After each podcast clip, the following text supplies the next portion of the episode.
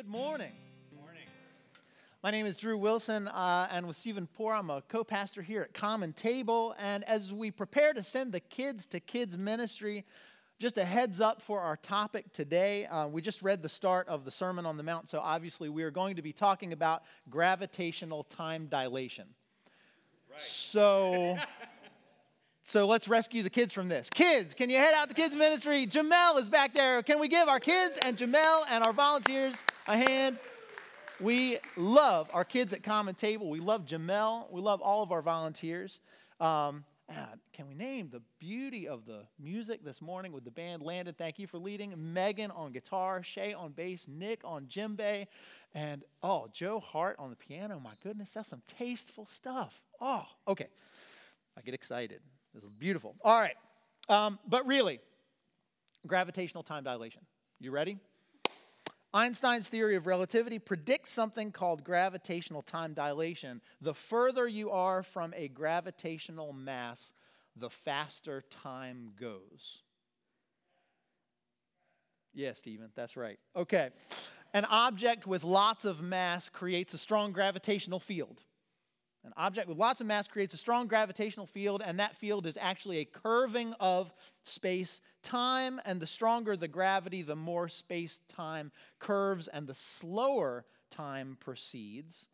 The time dilation due to Earth's gravity is significant enough, did you know this? Significant enough that GPS satellites, which orbit high above the Earth, have to adjust their internal clocks in order to take into account their faster time and therefore accurately determine the location of GPS receivers on the ground. Time moves at different speeds depending on relation to something like the earth.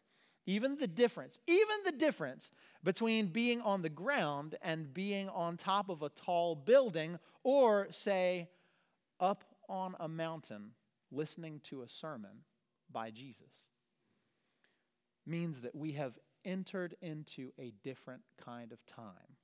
Are you with me? All right. Okay, have you ever heard the expression time flies when you're having fun? Heard that one. Okay, well, have you ever experienced a shift in time like that? So, just for 30 seconds, I will keep the clock, presuming that it doesn't change speed, all right? Uh, turn to a neighbor for just 30 seconds and share what was a time that time flew when you were having fun? turn to somebody and tell, okay?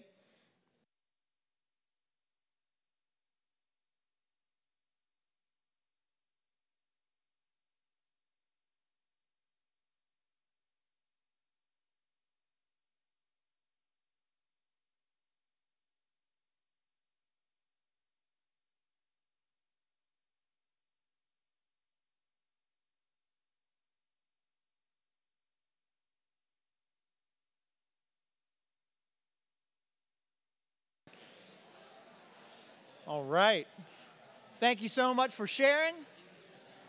Love it. We love it. Okay. Well, it can be so powerful to remember and to share together. So thank you for sharing your stories. Okay, time can be strange, yeah. right? Time can be strange. 60 seconds in a minute, 60 minutes in an hour, 24 hours a day that should be pretty regimented, but time doesn't always feel that way, does it? Sometimes time flies. Yep. Sometimes it's painfully slow. And maybe most of the time, we can experience the same time differently from each other. We are not all calibrated the same all the time. We also we keep different calendars in our lives. And I'm not just talking about Google Cal here. I'm talking about how in this world we track different timelines. All the time. All the time we do this. In childhood, we're waiting for adulthood. Your mic's still on, just so you know. Oh. oh my God. Hey. There we go. No, that's all right. That's all right. Uh, in childhood, we're waiting for adulthood. In elementary school, we're waiting for middle school and then high school. We're waiting to drive. We're waiting, training to become professionals. Maybe, maybe we're waiting to become parents. And then maybe we're waiting for milestones with children like sleeping through the night. or getting out of diapers. Or maybe we're waiting for hard news. Maybe we're waiting for good news. The truth is, we keep different kinds of times and timelines all the time. Now, coming up the mountain today with Jesus, keep in mind this is a, the start of something that's called the Sermon on the Mount. That's how the story began. Jesus goes up with disciples and other followers up a mountain, right? And we know, scientifically speaking, that our time is going to be thrown off if we go up this mountain with Jesus. But time isn't the only thing thrown off. Did you hear what Jesus said? Jocelyn, thank you so much for reading the scripture today. Did you hear what he said? What Jesus said, these sayings are known as the Beatitudes, which are statements that declare certain people to be in a fortunate or blessed circumstance. You may have heard it rendered this way Blessed are the meek, for they shall inherit the earth. The, the initial Greek adjective, often translated blessed, blessed, it means fortunate, happy, in a privileged situation, well off. And in a religious context, it means blessed by God. Now, we just read a translation that uses the word happy, which I think might have helped to shake up our sensibilities around it.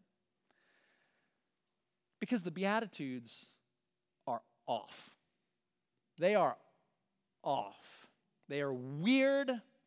They are out of step with the ways of this world. Listen again. Let's look at these. Ready? Happy are people who are hopeless. Happy are people who grieve, right? Happy are people whose lives are harassed. Happy are you when people insult you and say all kinds of bad and false things about you. I mean, this makes total sense, right? No. It's okay to say, no, it does not make sense. This is off. In the Sermon on the Mount, maybe it's not just time that's a little off way up there. Maybe the air is a little thin. Maybe Jesus has oxygen deprivation because these statements do not seem to make sense to me. To me, hopeless sounds like the opposite of happy. So does grief. So does harassment. And in this world, it's usually the rich and the privileged who tend to inherit more earth, not the meek, not the humble, so, whether it's happy or blessed, what gives, Jesus?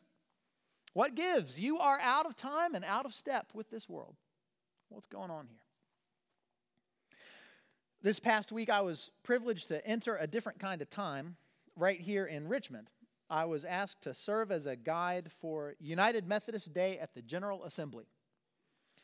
You see, our state legislature is in session this month, and throughout this time, a group called the Virginia Interfaith Center for Public Policy organizes groups to go advocate for just policies. And United Methodists have a centuries long legacy of advocating for the poor and the incarcerated and the enslaved this kind of connection and advocacy for social justice is one of the things that I love about being United Methodist. Church people come from all over the state of Virginia and they descend at once on the Capitol and they meet with legislatures and they say, hey, as people of faith, we are here to advocate for criminal justice reform, for health equity, for paid sick days, for affordable housing. I got to have some cool conversations with some legislators, uh, legislators this week. Um, this is my uh, United Methodist sister, Brenda Neesmith, on the right. And we are with our delegate. We are constituents of Delegate Rodney Willett, who is Episcopalian, by the way. So he rejected everything I had to say. No, no, no, no. no, was, no, he actually said, I vehemently agree with everything you have to say. Don't you love it when people say that to you? I vehemently agree with everything you're saying. Ah, yeah. Uh, but here's the thing. Here's the thing, though. I was there for one day. I was there for one day. And the people at the Virginia Interfaith Center for Public Policy have been doing this work for a long time. They have done the work, they have lobbied for years, organizing advocates, experiencing both heartbreaking disappointment and soul filling victory. This week, the big victory was that a bill to limit the use of solitary confinement got out of subcommittee. Yeah. Right? I mean, it's good news. Amen. It wasn't passed, it got out of subcommittee. That's a big deal. And it has the opportunity to be a really big bipartisan bill. Yeah. Okay? So that's good news. Very good news. Now, not all the legislative priorities are accomplished in one day or even in one year or even in five years. You see, these people operate in a different timeline. For those of us who want it done in a day, well, thank God there are people who operate in a different timeline. It's the kind of time that Dr. King described when he said, The moral arc of the universe is long, but it bends toward justice. It's a different timeline. It's the timeline of God's heaven on earth.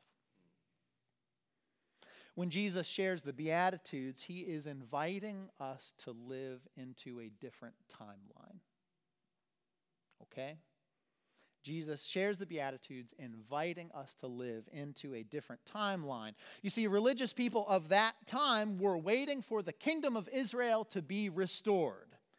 They were waiting for the Roman oppressors to be kicked out. They were waiting for God to restore Israel as a political power forever. And to recall the words of the Lord's Prayer that we repeat every Sunday here at Common Table, Jesus is talking about the timeline for God's kingdom to come and God's will to be done. Sound familiar? So Jesus talks about that too. But Jesus has a different kind of kingdom in mind. And that's what we see in the Beatitudes. Jesus invites us into waiting on that timeline. And also, not just to wait, but to live into that timeline now.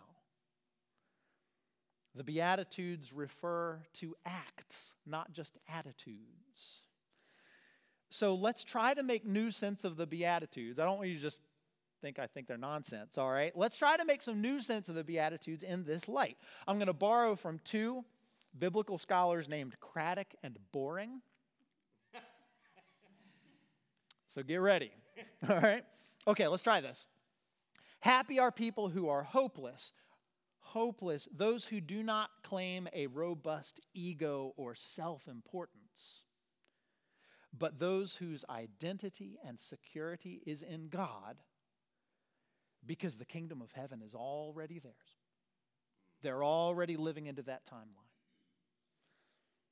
Happy are people who grieve, who mourn, those people who lament the present condition of God's people and God's program in the world because this is the community that does not resign itself to the present condition of the world as final, but it's the community that laments that God's kingdom has not yet fully come and God's will is not yet fully done.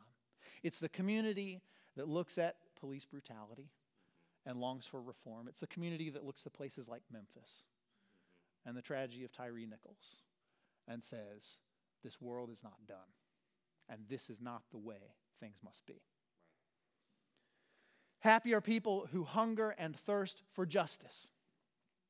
Not people who merely long to be personally pious, but those who long for and act for the coming of God's kingdom where justice and equity define the day.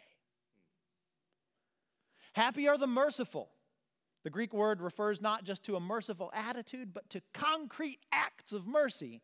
Again, the Beatitudes refer to acts, not attitudes. It's those who show mercy. Not just feel it in their heart, but those who show mercy. Happy are the pure in heart, those who are devoted to God with all their heart and they don't divide their heart among a variety of idols. Happy are the peacemakers. You hear that? It's not passive, it's not happy are the peacekeepers. No, it's those who make peace. It's active. Happy are those harassed for righteousness, for justice. Michael Brown, a professor of mine, says it appears odd to us that Jesus would say such a thing, but persecution has often been a consequence of righteousness. Nelson Mandela was locked in jail for decades because he spoke out against an evil system, apartheid in South Africa. Michael Brown says disciples should not be afraid to sacrifice creature comforts and even their own reputations for the mission of God. Happy are those harassed for righteousness, for justice. So the Beatitudes are how we live today into a different kind of timeline the timeline of God's kingdom come and God's will done on earth as it is in heaven. But I don't want you to hear this as reducing faith to just one more checklist that ugh, we can never satisfy. Like, blessed are the mourners. Well, I, am mourning today, and, and Tuesday I'll be a peacemaker and I'll advocate at the General Assembly. But oh, my divided heart, tomorrow I'm busy watching The Bachelor. Or not. You see, the Beatitudes can guide, they can help guide our action and our reflection, but when it comes to living in a different timeline, oh, how do we how do we do that? You can say it. How do you do it? Well, there's something even more primary than just keeping a checklist. And I offer that this thing is, is really the primary piece. It's the heart of discipleship here at Common Table. Our small groups and our devotional books and our private prayer are wonderful. Hear me. I really care about those things, and I am literally wearing out my Benedictine breviary with years of use. It looks like garbage, it's falling to pieces. I love that stuff. It's very important to me, but all those things are secondary. Okay? All those things are secondary. Our primary way of living into God's timeline is through the liturgy. This may be new, this may be old, I don't know, but ready? Our primary way of living into God's timeline is through the liturgy. And what I mean by liturgy is the worship that we share together that follows a different timeline called the liturgical calendar. It is literally a different timeline that we follow in worship. It's different from the calendars that we share in work and in school and in business you know what I'm talking about? Like around December 1st, we start with the season of Advent, and then we get into Christmas, and then we celebrate Epiphany. We're in the season of Epiphany now. Then we get into the season of Lent. It is literally a different timeline. We follow the timeline of the birth and life and death of Jesus. At Easter, we celebrate resurrection. We live into that mystery and then the mystery of Pentecost. Throughout the year, we live into this mysterious timeline that we repeat each week. This mysterious timeline that we repeat each week when we proclaim the mystery of faith Christ has died, Christ is risen, Christ will come again. Some of y'all know it. Do you know that is the alternate timeline that we are living in?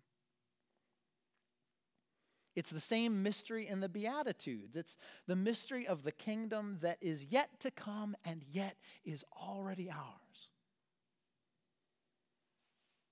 We practice living in this tension of God's timeline whenever we share in the liturgical drama, out of time and out of step with the world around us. Think about it. In a divided world, we break bread to become one. In a greedy world, we break bread to share. In a world marking time with a doomsday clock, we mark time telling a different story. Happy are we who follow Christ to the death, for we have already seen death defeated in resurrection. We live accordingly. we follow that timeline accordingly. Jesus invites us into a different way together, a different timeline, a different trust. How sweet to trust in Jesus. It's liturgical. Will you live this different liturgy this year? Will you do that? Will you, will you come and follow and never be the same? Let it be with us all. Amen. Amen. I invite the band to come up. And as we sing this song of Christ's invitation, I encourage you all to take it to heart and hear it as a, as a summons to a different story in this world. You are bombarded with stories in the news all the time. Here is the story that we're invited to share. Let's sing.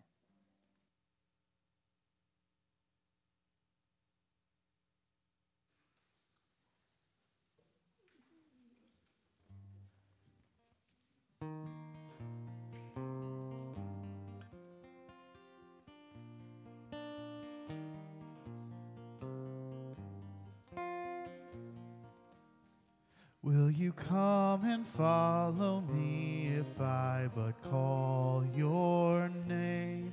Will you go where you don't know and never be the same?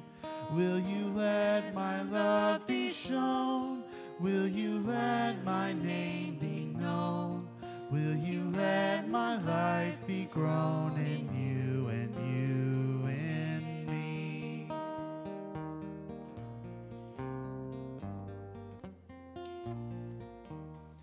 Will you leave yourself behind if I but call your name?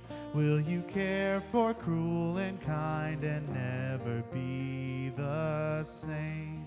Will you risk the hostile stare? Should your life attract or scare? Will you let me answer prayer in you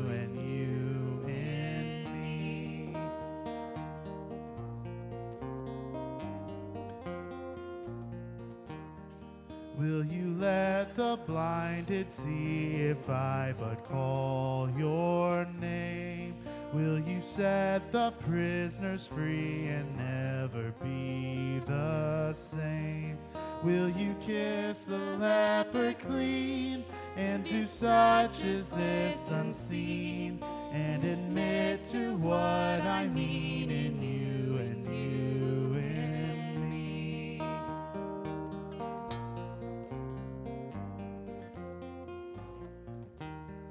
Will you love the you you hide if I but call your name? Will you quell the fear inside and never be the same? Will you use the faith you found to reshape the world around through my sight and touch and sound in you and you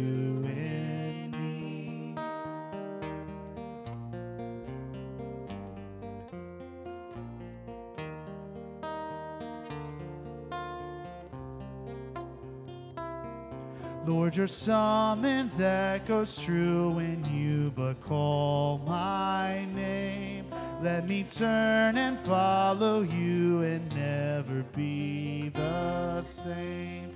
In your company I'll go where your love and footsteps show. Thus I'll move and live and grow in you and you